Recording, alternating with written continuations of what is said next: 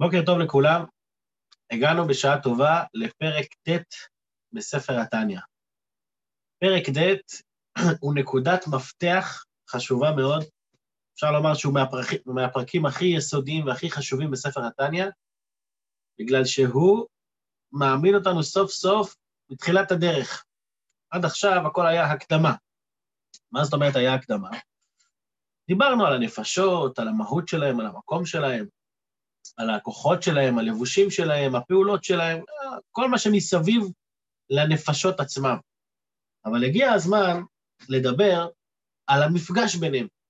ובסופו של דבר, שתי הנפשות נפגשות אחת עם השנייה, ונוצר שם איזשהו פיצוץ, ואין מה לעשות, הפיצוץ הזה הוא בלתי נמנע. הרבה פעמים אנשים אומרים, תראה, לי אין כל כך התמודדויות. הנפש שלי, כל...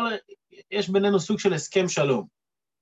הנפש האלוקית טובה בדברים שלה, היא אוהבת ללמוד, היא אוהבת לקיים מצוות, והנפש הבעמית טובה בדברים שלה, היא אוהבת ליהנות, היא אוהבת לטייל, ואנחנו חיים עם זה בסדר.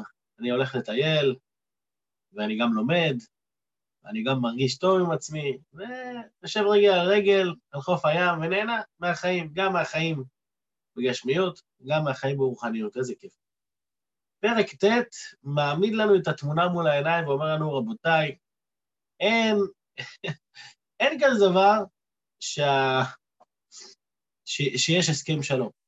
הרצון של כל אחד ואחד, כל אחת ואחת משתי הנפשות, הוא שליטה מוחלטת על האדם, כל הכיוונים שלו, גם במחשבות שלו, גם במעשים שלו, גם ברגשות שלו, בכל המובנים, הנפש רוצה לשלוט בכל הדברים האלה. ולכן זה פצצה, לכן פרק ט' היא פצצה, כי היא מעמידה את הדבר הזה מול העיניים. עכשיו, כדי להעמיד את הדבר הזה מול העיניים, הדבר הזה כן מתחיל, דבר ראשון, מה... מהבסיס. בשביל להבין את המלחמה, את מלחמת הנפשות, צריך קודם כל לדעת להגדיר אותם, איפה כל אחת נמצאת. מהו שדה הקרב? איפה, מאיפה, מאיפה נקודת מוצא של כל אחד? אז זה מה שעושה בתחילת פרק ט', שזה השיעור של היום, שיעור לא ארוך במיוחד, אבל שם הוא מגדיר את, ה, את המלחמה הזאת, מלחמת הנפשות, מאיפה היא מתחילה, איפה המיקום של כל אחד. אני אשתף פה את המסך וניצא לדרך. רגע, מה קורה פה? רק שנייה. בוא נמצא לנו את ה... אוקיי? הנה המסך.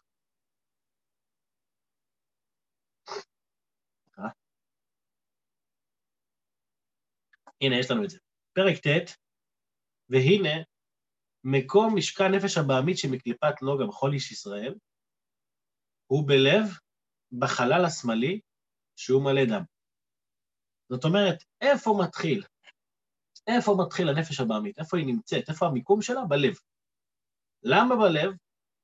אז דבר ראשון הוא כותב פה שהוא מלא דם. מה זאת אומרת שהלב מלא דם? איפה בלב? בחלל השמאלי, ראוי להדגיש, שהוא מלא דם. יש בלב שני, שני מקומות, חלל הימני, חלל השמאלי.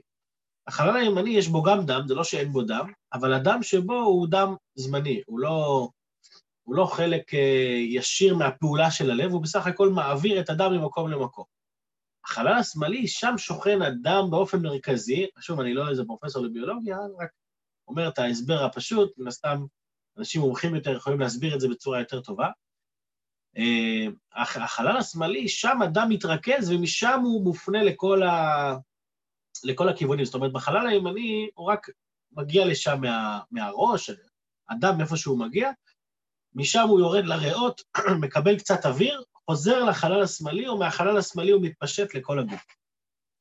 אז בחלל השמאלי שם עיקר מקום הדם, והנפש הבעמית נמצאת שם.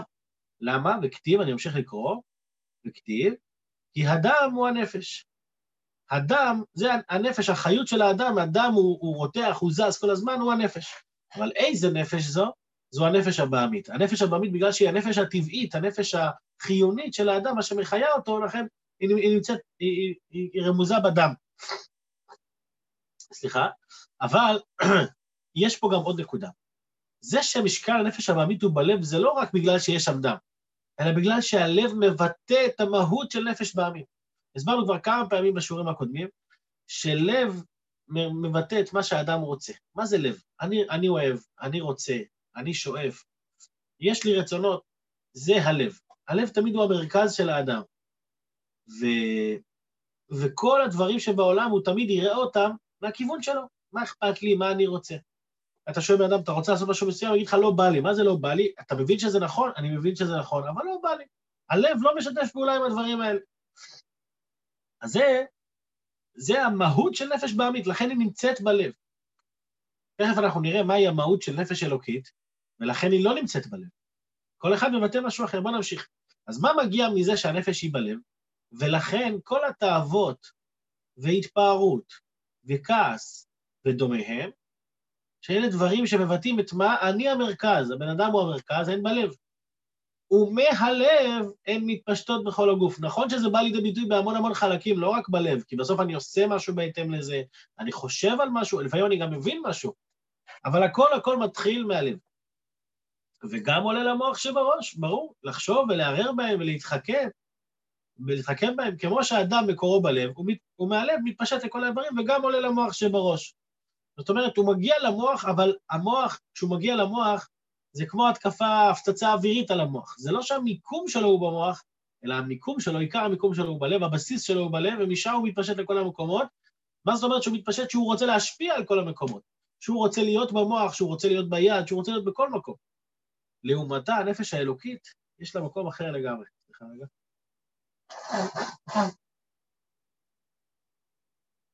טוב, מיעוט ועיכובים, אבל אנחנו לא ניתן לשיעור להתבטא בגלל, בגלל דברים כאלה. בעזרת השם. אבל נפש האלוקית, המיקום שלה הוא מיקום אחר לגמרי. מקום משכן נפש האלוקית הוא במוחין שבראש. מה זה מוחין שבראש? זה אומר, ההבדל בין ראש ללב, זה שראש תמיד יחשוב מה נכון, מה האמת, ולב יחשוב מה אני רוצה. לב לא מעניין אותו עכשיו מהאמת הצרופה, הנכונה, התאורה, הוא אומר, בא לי אוכל, אני אוכל, בא לי תאווה, אני תאב, זהו. הראש תמיד מסתכל קר, לכן גם הראש הוא קריר יותר, הוא לא, אנשים מחושבים מדי, בן אדם צריך להיות עם רגש, אבל, אבל באופן כללי הראש מתעסק במה מה צריך לעשות, מה טוב לעשות, מה נכון, הוא חוקר תמיד את האמת, הוא תמיד יחפש את מה שמעליו, הוא תמיד יעלה כלפי מעלה, הלב תמיד ירד כלפי מטה, לכן היא נקראת נפש בעמית, כי הבהמה תמיד מסתכלת כלפי מטה, זה מה שמעניין אותה, הנחיתות של העולם. לעומת זאת, הנפש האלוקית, היא מחפשת את ה... אבל נפש אלוקית, היא לא, כמובן, היא גם כמו, כמו הנפש הבאמית שהיא בלב, ובלב מתפשטת לכל, ה, לכל האיברים, אותו דבר גם נפש האלוקית. היא אמנם במוח, אבל מהמוח היא רוצה להגיע לכל מקום, ויתרה מזו, מה נותן לכל האיברים את הפקודות שלהם? המוח. זאת אומרת, הלב נותן להם את, הר, את הרגש, את החמימות, את החיות, אבל את הפקודות, מה לעשות ואיך לעשות, זה מגיע מהמוח. אך מקום, אני קורא עוד פעם, אך מקום משכן נפש האלוקית, הוא במוחין שבראש, ומשם מתפשטת לכל האיברים, וגם בלב, בחלל הימני שאין בו דם, אמרנו שיש שני חללים, החלל הימני שאין בו דם, לא הכוונה שאין בו דם בכלל, אלא שאין בו דם מצד עצמו, אבל יש פה גם נקודה מעניינת, זה לא רק שהוא נמצא רק במוח, זה, זה שונה מהנפש הבעמית, הנפש הבעמית אמרנו שהיא רק בלב, ומהלב מתפשטת ומגיעה למוח, פה הוא אומר, שיש לו, שהוא במוחין, וגם בלב, יש לנו יתרון לנפש האלוקית, שיש לה שלוחה, יש לה שגרירות בלב, זה לא רק שהיא מגיעה עד הלב, אלא יש לה שם גייס חמישי משלה שנמצאת בלב בחלל הימני, שזה אומר הרגשות של האדם שאומרים לו, יש לנו, זה מצפון, נקרא, אפשר לקרוא לזה מצפון, החלל השמאלי זה נפש בעמית, אין לי מצפון, אני רוצה מה שטוב לי, תמיד אבל אני אגיד, רגע, רגע, אולי זה לא טוב. הלב איכשהו מתרגש גם ממה שהמוח מבין. וזה נקודה, נקודת יתרון לנפש האלוקית, לפני הנפש הבעמית, שיש לה גם נציגות בלב, גם בלב וחלל הימני, שאין בו דם מצד עצמו, כמו שאמרנו. וכמו שכתוב, לב חכם לימינו. זה פסוק בקהלת, שהפירוש הפשוט של הפסוק, מה זה לב חכם לימינו? שלב חכם, הוא תמיד יגרום, יממש את המיומנויות שלו, לימינו ייתן לו את המיומנויות שלו, ככה מפרשים בפשטות. אבל מה זה בעניין שלנו? שלב חכם, לב הוא מסתכל לצד ימין שלו, לחלל הימני, שהחלל הימני הוא, המיק, הוא מיקום, הוא מקום הנפש האלוקית. שמעתי פעם פירוש, הלב חכם לימינו, שכשבן אדם קורא בספר שהוא לומד, אז יש, כתוב לב כסי לשמאלו, מה זה לשמאלו? אתה מסתכל תמיד, אתה אומר, וואי, כמה נשאר לי? רגע, לא רואים פה. נשאר לי עוד המון, לא למדתי כלום. אז זה לב כסי לשמאלו. אומרים, לב חכם לימינו, תסתכל על מה שכבר למדת. אומנם זה נראה קצת, אבל... אגב, אנחנו עברנו כבר לספר השני בביאור. אבל לב חכם לימינו, תמיד מסתכל לצד ימין. בעניין שלנו, לב חכם מסתכל לצד ימין, לאיפה שהמקום משקע הנפש האלוקית שבלב שלו. ומה קורה מה, מה, מהחיבור הזה בין המוח ללב? והיא אהבת השם כרשפי שלהבת מתלהבת בלב משכילים המבינים ומתבוננים בדעתם אשר במוחם, בדברים המעוררים את האהבה. איפה מתבטא הלב של הנפש האלוקית? זה מתבטא בכך שהבן אדם מתבונן במחש... בחוכמה בינה דעת שלו, בלב המשכילים חוכמה, המבינים בינה ומתבוננים בדעתה ודעת, על ידי הפעלת כוח החוכמה בינה דעת, הם מעוררים את האהבה של בתוכם, אהבת השם, לצורך העניין. אז זה דרגה, דרגה ראשונה, שה,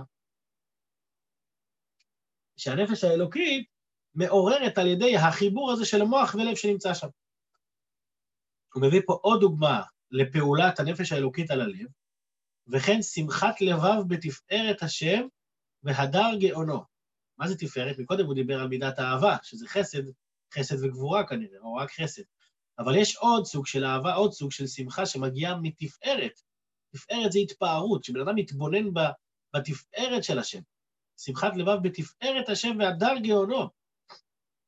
אז שהוא מתבונן בזה, כאשר עיני החכם אשר בראשו, במוח חוכמתו ובינתו, מסתכלים בעיקר דמלכה, הוא מסתכל ביופי של המלך, בהתפארות שלו, בעוצמה שלו, בגדלות שלו, ותפארת גדולתו עד אין חקר ואין סוף ותכלית, כמובן הוא מקום אחר. נקודה. זאת אומרת, שיש פה, הוא מביא פה שני דוג, שתי דוגמאות, שתי דוגמאות לפעולה של נפש אלוקית על הלב. אמנם המקום של נפש אלוקית היא במוח, אבל היא גם בלב, ולכן היא פועלת על הלב. מה היא פועלת על הלב? היא פועלת אהבה. ברגע שהמוח מגיע למסקנה שכך צריך לנהוג, והוא מגיע למסקנה שזה הדבר הכי טוב, והוא מתענג על זה, הוא אוהב את זה. אז זה דרגה ראשונה. הדרגה השנייה, שמחת לבב השם, שמחת לבב בתפארת השם הדר גאונו, זה אומר, מה זה הסתכלות בעיקר דמלכה? אני מסתכל, אני כל הזמן, כל, יש פה שני, יש פה דגש על שני חלקים. החלק הראשון, התבוננתי, למדתי, חזרתי, שיננתי, הדבר הזה יצר אצלי את האהבה. עכשיו אני, עכשיו אני, אין לי זמן להתבונן עוד פעם, נגיד, לצורך העניין. כבר גדלנו, אני בעל עסק, אני בנסיעות כל היום, לא יודע מה, אין לי זמן להתבונן כמו שהייתי לומד פעם בישיבה. אבל מה? עצם זה שלמדתי פעם, זה נמצא שם, אני רק צריך לעורר את זה, אני רק צריך לחשוב על זה רגע, להתבונן, זה מעורר אצלי את האהבה. מידת התפארת שמובא פה, שם החידוש הוא גדול יותר. החידוש הוא שאני לא מתבונן פה בעמקות יתרה, אני לא מתבונן, לא מפעיל את החוכמה בין הדעת. אני בסך הכל מתבונן בעיקר עד המלכה. זה גם, ברור שגם בשביל זה צריך את השכל. אבל אני, עצם ההסתכלות, ההתבוננות כלפי ההתפארות של הקדוש ברוך הוא, זה עצמו יוצר אצלי שמחה. שמחה על, על הזכות, שמחה על החלק, על, על, על, על, על השותפות בעניין הזה. ברגע שאני מפסיק להסתכל, אז השמחה הזאת גם מפסיקה. היא, היא, היא דו סטרית. מצד אחד, אתה לא צריך להתבונן בצורה עמוקה בשביל לעורר את הרגש הזה. מצד שני, ברגע שאתה מפסיק, זה נגמר. לכן הוא מביא את שתי הדוגמאות האלה, כי הפעולה של נפש אלוקית על הלב, היא פעולה גם שהיא פעולה נמשכת כל הזמן, אבל גם פעולה רגעית, כשאתה עכשיו מונח במשהו מסוים, עכשיו פעלת על הלב, ברגע זה. וכן, שאר מידות קדושות שבלב, אני קורא בפנים, כן, וכן שאר מידות קדושות שבלב, הן מחוכמה בינה דעת שבמוחים. זאת אומרת, עיקר מקום משקע נפש אלוקית הוא במוח, ולכן הכל מתחיל שם מחוכמה בינה ודעת שבמוחים. אבל מה, תדע לך שלנפש האלוקית יש גם כוחות מיוחדים, שהיא לא נגמרת רק במוח, אלא היא מגיעה עד ללב. אז עד כאן השיעור של היום, אבל הנקודה היא, הנקודה היא שהבנו היום את היסוד לכל הדברים. מה הבנו? איפה המיקום של כל דבר? אם זה משהו שהוא מחפש את האמת, אם זה משהו שמחפש רק מה נכון מה האמת, אני יודע שזה נפש אלוקית. אם זה משהו שהיסוד של זה זה אני, זה מה, מה הרצון שלי, אני יודע שאצל חסידים תמיד היו אומרים, שזה גם אבן הבוחן, בן אדם רוצה לדעת אם מה שהוא עושה עכשיו הוא רוצה, זה משהו טוב או לא, בוא תפרק את זה, תראה מאיפה זה מגיע.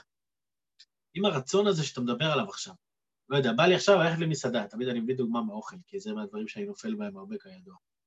אבל בא לי עכשיו ללכת לאיזה מסעדה, אוקיי, בוא תחשוב רגע, המחשבה הזאת מגיעה מראש או מהלב? טוב, זה, יש, יש מקומות שממש קל להכריע, אבל יש מקומות שזה ממש, אתה אומר לעצמך, רגע, אבל זה לשם שמיים, יש פה עניין, יש פה, יש לי תפקיד בדבר הזה, יש לנו מיליוני, מיליוני תירוצים. כאן בן אדם צריך לחשוב טוב טוב עם עצמו, האם זה התחיל מהלב ועכשיו זה מתפשט למוח, אני כבר, יש לי כבר מלא מלא תירוצים לדבר שאני רוצה לעשות, או שזה באמת לשם שמיים, זה באמת בשביל עבודת השם. אה, לא, לא ש... אני מציג את זה כאילו אנחנו רק רוצים דברים מהלב. לא נכון, בן אדם גם יכול לרצות דברים לשם שמיים, זה לגיטימי ביותר.